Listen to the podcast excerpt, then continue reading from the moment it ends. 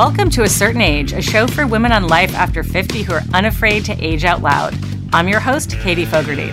All March long, A Certain Age has been talking to guests about navigating life's speed bumps and profound challenges because no one makes it to 50 without encountering turbulence. Today, I'm joined by author and mental health advocate Terri Cheney, who brings sunlight and candor to a broad national conversation on mental illness and, more specifically, to her own bipolar disorder. Terri is the author of the New York Times bestseller, Manic, a memoir. You may have watched Anne Hathaway bring Terri's New York Times essay about bipolar dating to life for the TV series Modern Love. She is active on numerous mental health boards and foundations, and her blog about mental health for Psychology Today has over a million downloads. Now she is back with a new book, Modern Madness An Owner's Manual. Welcome, Terri. Thank you for having me. Good morning. Terri, we're going to be diving into your new book uh, during the show, but I would I would love to start with your first, Manic. Uh, one reviewer said that it ripped the covers off your secret battle with bipolar disorder. What made you decide to, you know, tell this secret? What made you decide to write that book? Well, it began when I was hospitalized for severe depression at UCLA, and just nobody seemed to be getting better. None of the patients were were improving, and I I realized it's because they just don't have a way to talk about what's going on with them. They don't have a vocabulary for their illness, and neither did I. So I just started researching like crazy and um, seven just started writing about my own experience with bipolar disorder and how it feels in my own body. And seven years later, I emerged with a book to my surprise. And so you at the time were not a writer, you were not an author. Can you tell our listeners, you know, what you were doing for your job and and, uh, share with us a little bit about why it might have been um, a challenge to let your you know, your work community know about what was going on your, with sure. your behind the scenes? Well, I always considered I was a writer because what I wanted to be ever since I was a little girl. Never let go of that dream. But I was an entertainment lawyer of all things, representing clients like Michael Jackson and Quincy Jones and all the major motion picture studios. So I had told no one about being bipolar. Um, not my friends, my family, my coworkers, nobody knew. So this being hospitalized was a big deal to begin with, but uh, coming out as bipolar so publicly was really terrifying. And I remember the night before Manic came out, I almost called my agent and my editor and said, you know, can we, I made a mistake here. Can we just, you know, can we stop the presses? But I didn't. And I'm so glad I didn't not only have you received like wonderful press and accolades, and the book was such a bestseller, but it it it it's touched so many lives, and and really, um, like I said at the open, sort of brought sunshine to uh, a conversation that not a lot of people are you know willing or able to have. You know what what was the response from the people in your life once you shared your book? It was truly amazing. I had expected. I I knew that there was a certain universality to the message because I had um, gone over it with my writing group that I've been in for about 20 years. Um, so I knew that, you know, people could relate to my story, but I had no idea it would have the effect that it did. And I got messages from all over the world, people wanting to tell me their own stories. And the people that I knew were obviously quite surprised by my truth, but um, on the whole, I would say the, the reaction was really positive and very supportive.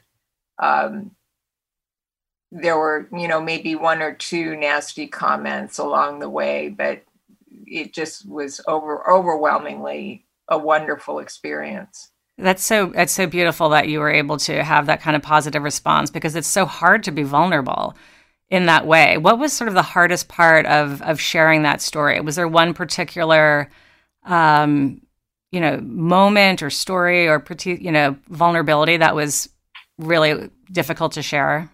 Yes, I think the fact that I was arrested for driving under the influence of prescription medication and I was taken to the Van Nuys jail, and I actually suffered a beating there. I was beaten by a police officer.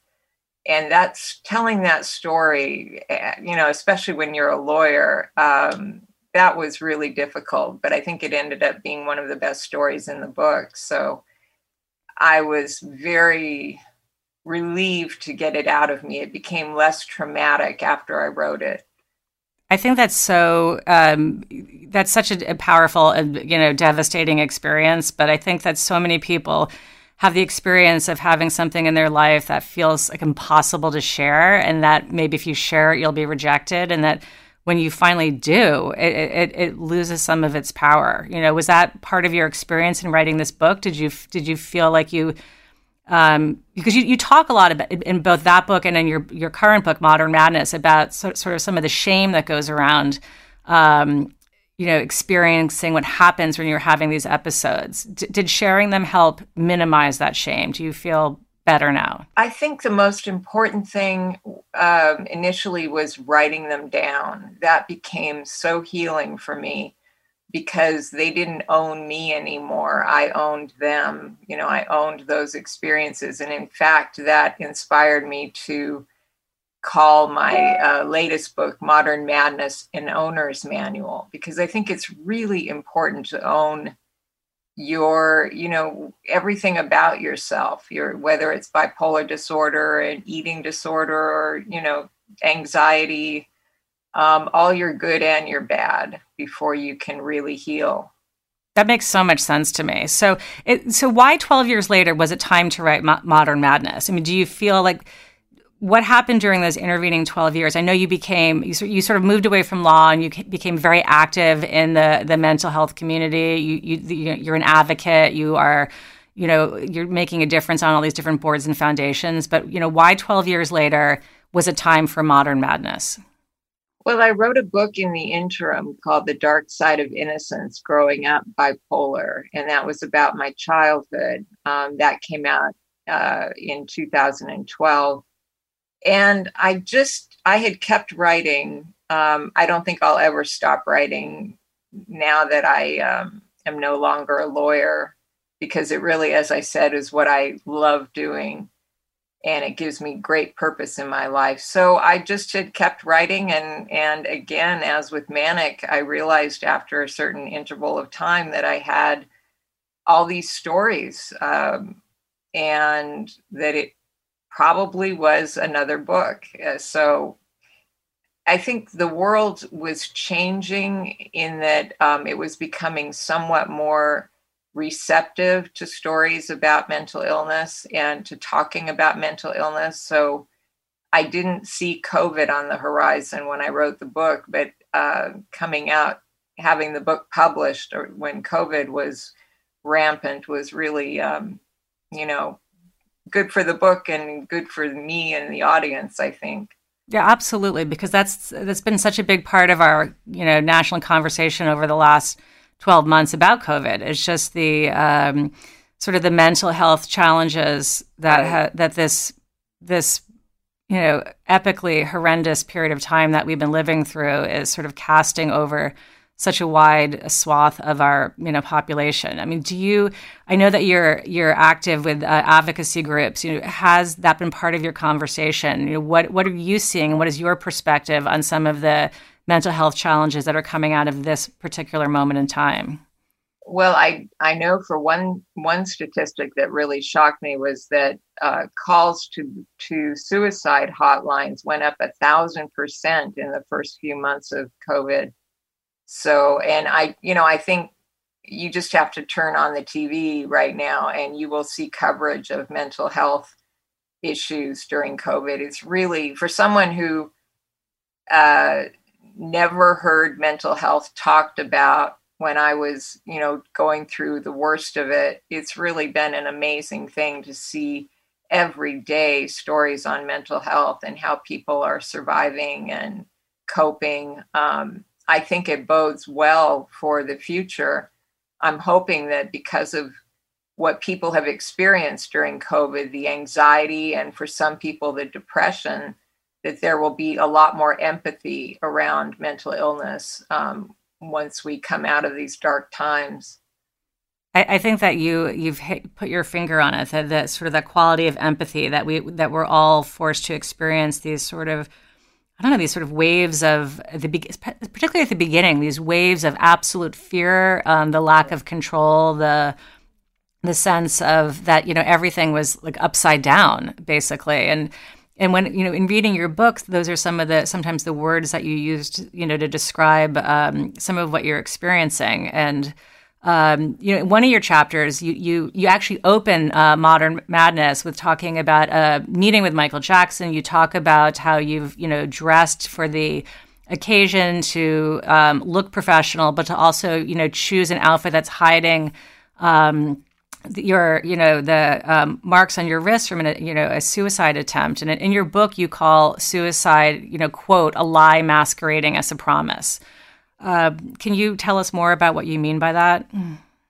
I forgot that I said that. That's an interesting I, phrase. I I thought it was so um, powerful. Like really, like jumped off the the page to me, and it, you know, to me, it sounds like it, it's just that you know there's this this temptation to do something that you know ultimately is um, you know just um, such a deceptive lie. Your brain is is tricking you in some ways. Is that That's was that your experience? putting it um, your brain really is tricking you into thinking that this is the only possible solution to your problems. I think what a lot of people don't realize about suicide, um, you know, it's called a selfish act quite often. And you're not thinking at that point where you're contemplating suicide about anything or anyone else other than the pain. The pain is so uh, just devastating and omnipresent and feels like it will never go away. So there's just no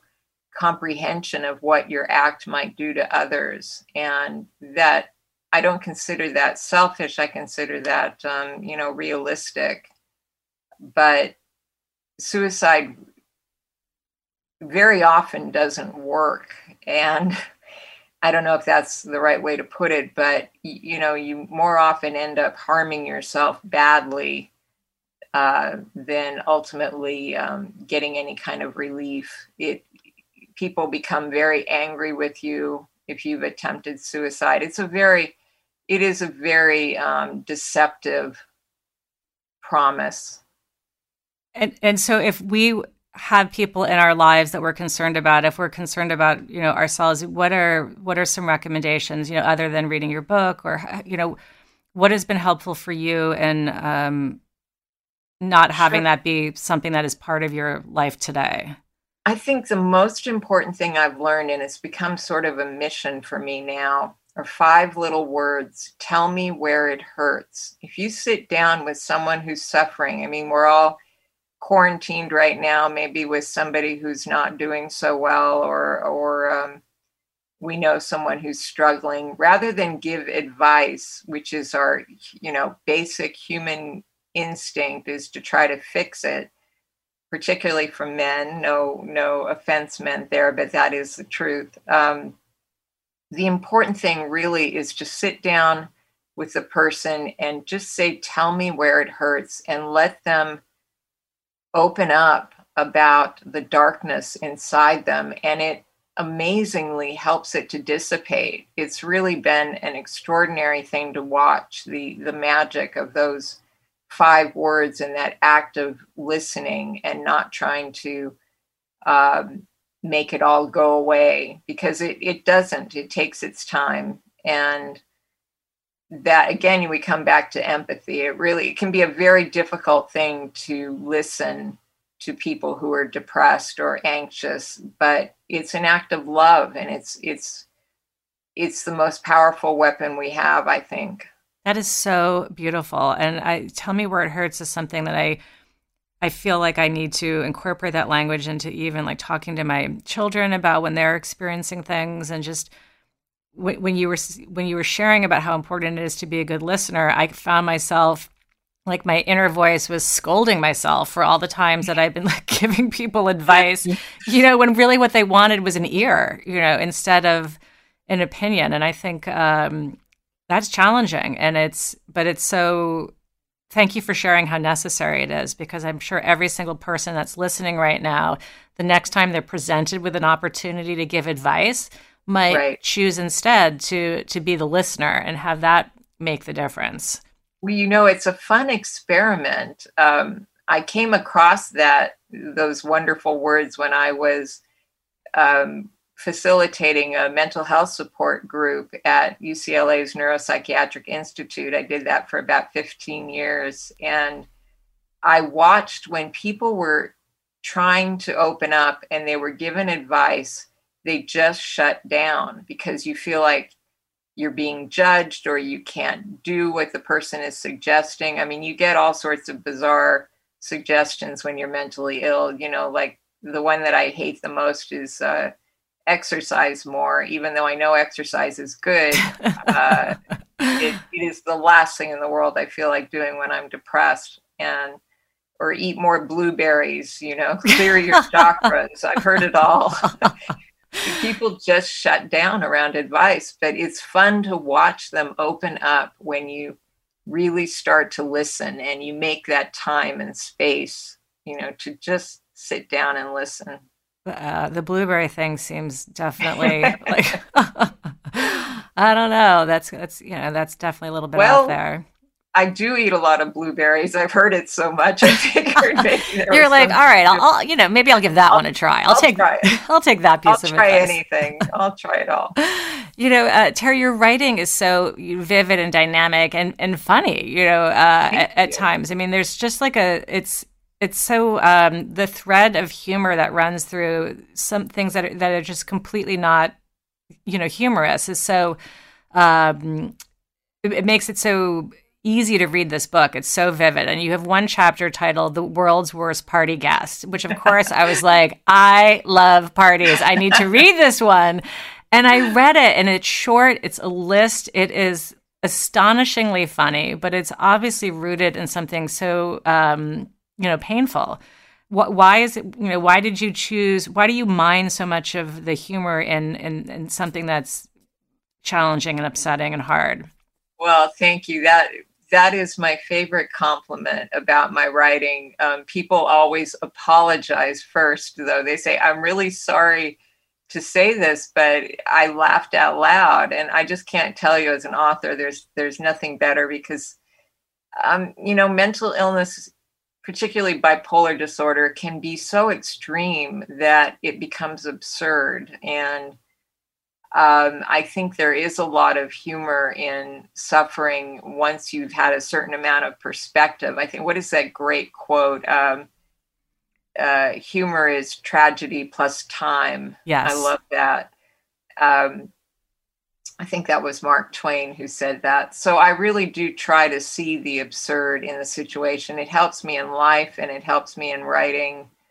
And that particular story that you mentioned about being the the world's worst overnight guest um, was one of my favorites in the book. So I'm really glad you enjoyed that. I I, I, lo- I absolutely loved it, and I had a guest on earlier um, in this month, and we've been exploring um, you know losses and challenges, and it was a woman by the name of Leslie uh, Gray Streeter, who wrote a book called Black Widow about unexpectedly losing her young husband to an aneurysm and and having to muddle through with their then two year old. And the book is so heartbreaking and so hilarious. You know, it's just. You know, she with five years distance was able to open the book with coffin shopping, and you're it's like side splitting, side splittingly wow. funny, but but rooted in the worst moment of her life. And I think that um, you know, that's it's that's also sort of the 360 way that we live our lives. Like there are there are highs and lows and joys and sadness, and it's all kind of like mixed up and muddled up together.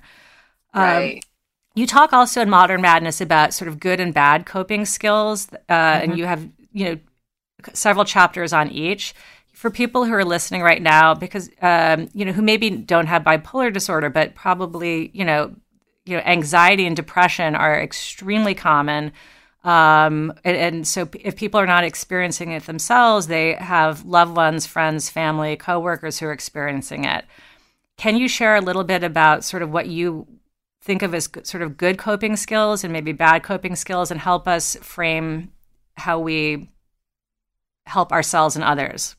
Well, I think bad coping skills are easiest to recognize for people because we all do it regardless of what we're going through in our lives and probably the uh, ironically the number one bad coping skill i think is isolation. And you know we've been in this enforced isolation for a year now so it really is not um, the healthiest way to, to live your life. It also lying is is another bad coping skill that i i used to use a lot. So good coping skills would be um, when i say lying i mean like you know making up excuses for not being able to show up because i was depressed you know saying that i was um, physically sick or my car was broken or whatever that just becomes a nightmare in itself. Um, so i think some of the good coping skills um,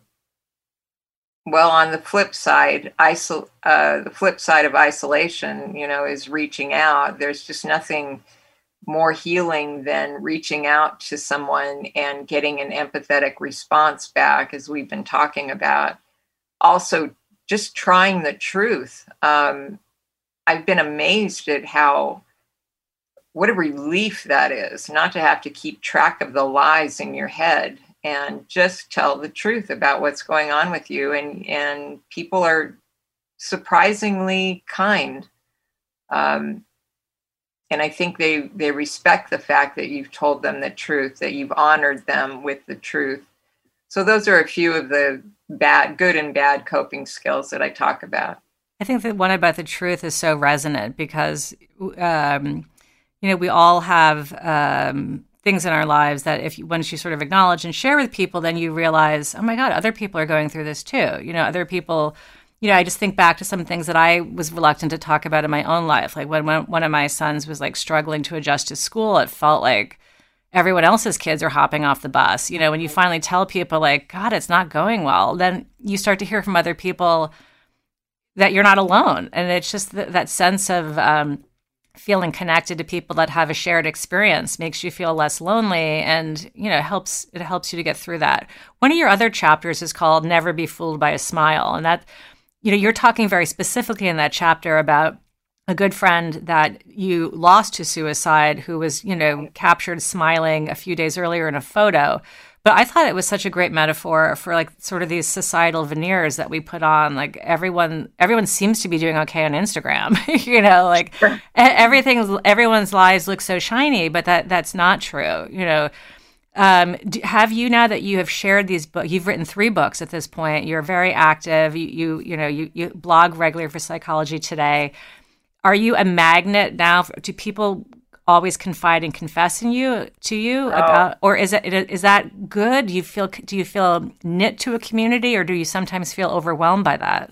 Um, i would say it's been a mixed blessing. Everybody does have their mental health story that they want to tell me and i was initially just overwhelmed by it. I think i went through a little bit of compassion fatigue sure. if that's um, the right term um, I had to develop a certain amount of distance from from readers, not not in a cruel way, but just realizing that I couldn't uh, solve every problem and and you know it was important for people to express what was going on with them but it wasn't necessarily my responsibility to fix it as we talked about earlier. So yeah it it it's been both positive and negative. But I think something that is really interesting that's going on right now during COVID is people aren't just saying, How are you anymore? They're saying, How are you really? Yes. And I think it's it's been an extraordinary thing to watch. Um, I'm sure that's happened to you as well. People really seem to want to know how I'm doing. I, I don't know if they're just concerned about me because of my mental health, but I notice I'm doing that to others as well. How are you really doing? How are you coping? You know, what's going on? And again, I'm hoping that's something that outlasts COVID because that would be great just to know that we can really not just say fine and walk away. Um, what a what a joyous what a joyous uh, outcome that would be. I think that that is not going away. I completely agree. There is this um, sort of collective humanity that people are experiencing. I was just on a, a work call yesterday. There were five of us on the call. The woman kind of running the show said, let's all start by. Um, with a kind of a quick opener, you know, how are you feeling really? And what was something that you bought recently? You know, just, you know, one kind of a deeper question, one silly. And one of the women on the call said, I'm feeling stress evaded. And she said, and I had to make that word up to capture how I'm feeling, which is I'm deeply stressed out, but I'm activated and wanting to manage it. And it was like so hilarious. I was like, oh my God, I'm stress evaded also, you know? And it was great because we all went around and somebody was feeling very sunshiny because the weather was good and another person was overwhelmed. But everyone said their thing and then everyone quickly shared what they bought and we moved on. But it really, I just felt more deeply connected to the women on this call than I did, you know, five minutes earlier when we were all like, you know, hello, hello, hello, you know. So I don't think that's going anywhere. People I hope not. People want to share what they're up to and how they're feeling. And that that's gonna be the maybe one of the silver linings from this pandemic right. is just that empathy and and more honesty, more honesty. And curiosity too about, you know, how really are people coping because you learn a lot from other stories. I so agree. I so agree. I'm I'm curious actually, Terri, because you, you've been writing these books for you know 12 years, and I'm wondering um, over that period of time has has aging because this show is really about talking about becoming older um, living vibrant lives what women 50 plus are up to uh, in ways that maybe are not reflected in uh, sort of larger culture. And i'm just curious about how how how if aging has impacted your uh, mental health management or has it had no role on it? Like i think it's impacted it a lot. Um, i was just turning 50 uh, after Manic came out. So it was a very good time in my life, but I was very worried about aging. I, I live in Southern California. It's, you know, it's something you take seriously here. And I had a friend who was turning 50 around the same time, and she threw herself a party. And I decided that was the smartest thing I have ever seen so I threw myself this enormous party, invited everybody that I knew. Um, and it just was sort of like launching my middle age in the most wonderful way. And uh, I found that I had been told by a doctor that mental illness gets easier as you get older. I didn't, I should have asked him, you know, like exactly when. You're like, uh, tell me what age I, this yeah, is all going to be. but I didn't. But it turns out to be true, at least for me. Um, I've had a, I've been much more stable. I don't have the mood swings, the extreme mood swings that I used to. I haven't been suicidal in quite a long time. Um, so I think part of it is not being as ashamed as I was when I was younger and not caring quite as much what people think. That always was something I heard from older people that you just you just don't care anymore. And I couldn't imagine that being true for me because I've always cared a great deal what people think. But when you step out of those shadows, you know, into the light and and you stop being so secretive about your life, um, great things happen. And I think, I think you build that courage with the years. Um, it takes some living to be able to, you know, realize I'm okay and I'm just fine the way I am. So really, it doesn't matter that much what people do think. I love that. Oh my gosh, we are going to wrap up on that note because I that's just the perfect way to to end um, this show. It's so I think it's so beautiful and so true, and I, I, I experienced that in my own life, and and I've been hearing that from my guests that there's just this confidence that people have in themselves and this sense of um, I don't know, just like, like, you said, like I'm just you, you, you, you're no longer secretive. You're able to be more yourself, and I, I find that to be so true of all of my guests. They talk about midlife as this sort of accelerant, uh, the sense of belonging. Leslie Gray Streeter, I mentioned before, when I said, you know, tell me your take on aging. And she said, I feel more myself. And yeah. I, I thought that was such a yeah. w- wonderful way of capturing how you know i feel I, I feel more myself. I feel like at different phases in my life i would go through i would have to be like professional work katie and i'd have to be mom mm-hmm. katie and i had different groups of friends and now i just feel like katie you know and i, I just bring myself wherever i go. Um, so i well i i think it comes back to that ownership issue. You really do start to own yourself after you've been around yourself for a long time Amazing, amazing. Terri, where is there anything that you can recommend to our listeners before we wrap up? A resource or a a tool or a book if they want to learn more about mental health or if they want to ask themselves questions for themselves or their family or friends?